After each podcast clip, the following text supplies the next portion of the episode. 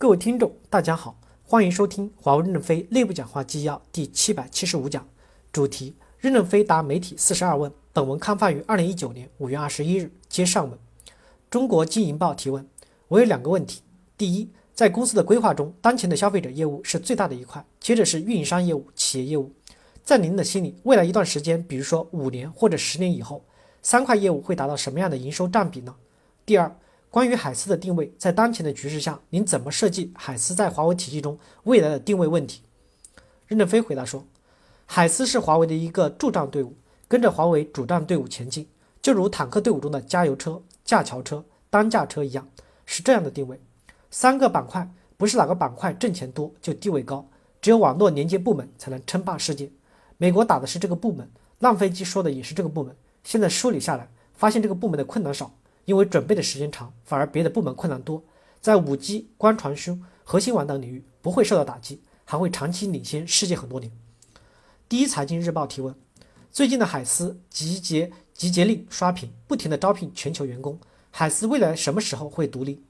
任正非回答说，永远不会独立，他就是主战部队里面的加油车、担架车、架桥车，不是主战部队怎么会独立呢？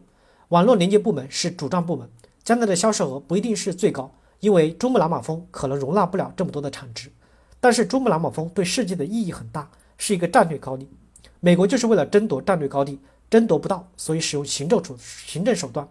我们怎么会见钱眼开，放弃这个战略高地呢？我们不会喧宾夺主。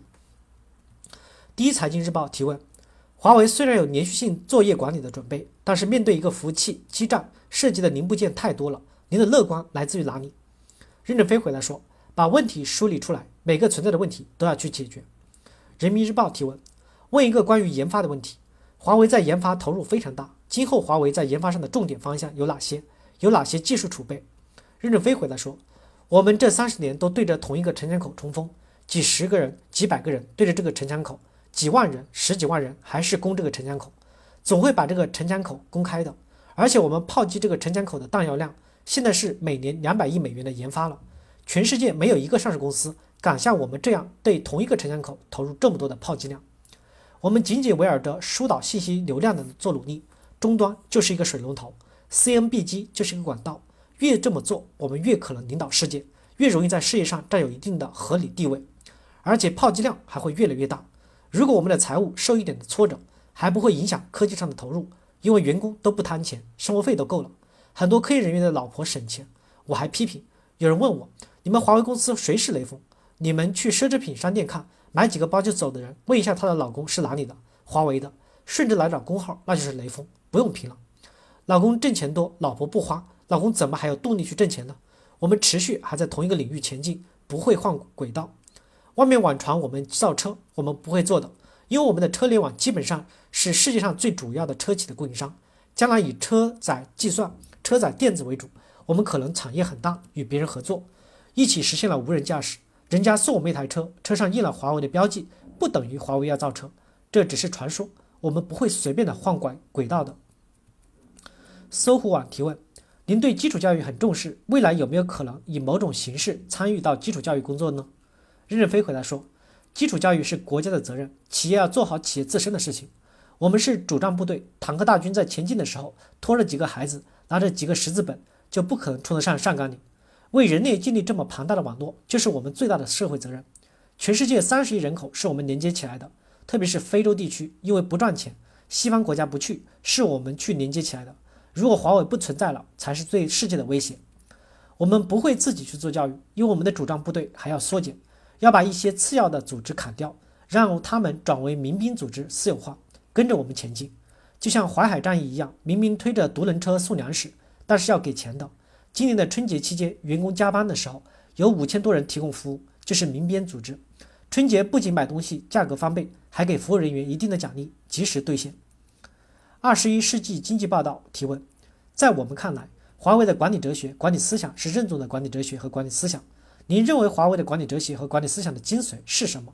国际的管理哲学长期为西方主导，您是否认为中国的管理哲学、管理思想是不是到了向世界输出的时候了？市面上有大量的书籍写华为的秘籍，存在华为的秘籍吗？华为的模式可以复制吗？任正非回答说，华为没有哲学，我个人没有学过哲学，也没有认真读过哲学书，外面的书作者我也没见过，不认识，也许是他编的吧。外面流传的华为哲学是大家随便说的，没有什么特别的东西。我认为，如果说华为公司有哲学，就一点，以客户为中心，为客户创造价值。因为钱在客户的口袋里，有三种方法可以拿到这个钱：第一，抢，这是犯罪；第二，偷也不行，要在派出所待2-3天才能被放出来；第三，客户心甘情愿的把钱给你，你必须要提供好的商品，为他们提供更需要的服务。所以秘密就这一条。你们看，我们园区的小咖啡厅都做得很好，为什么？不要作假，踏踏实实的认真的做。以前我们的咖啡厅5-6个华为员工拿着高工资股票在那里做咖啡，还亏损。我说你们创业吧，一个人一个店创业，现在能挣70-80万。我们机关有人说要去查，以前不挣钱，现在挣钱了，搞什么名堂挣钱？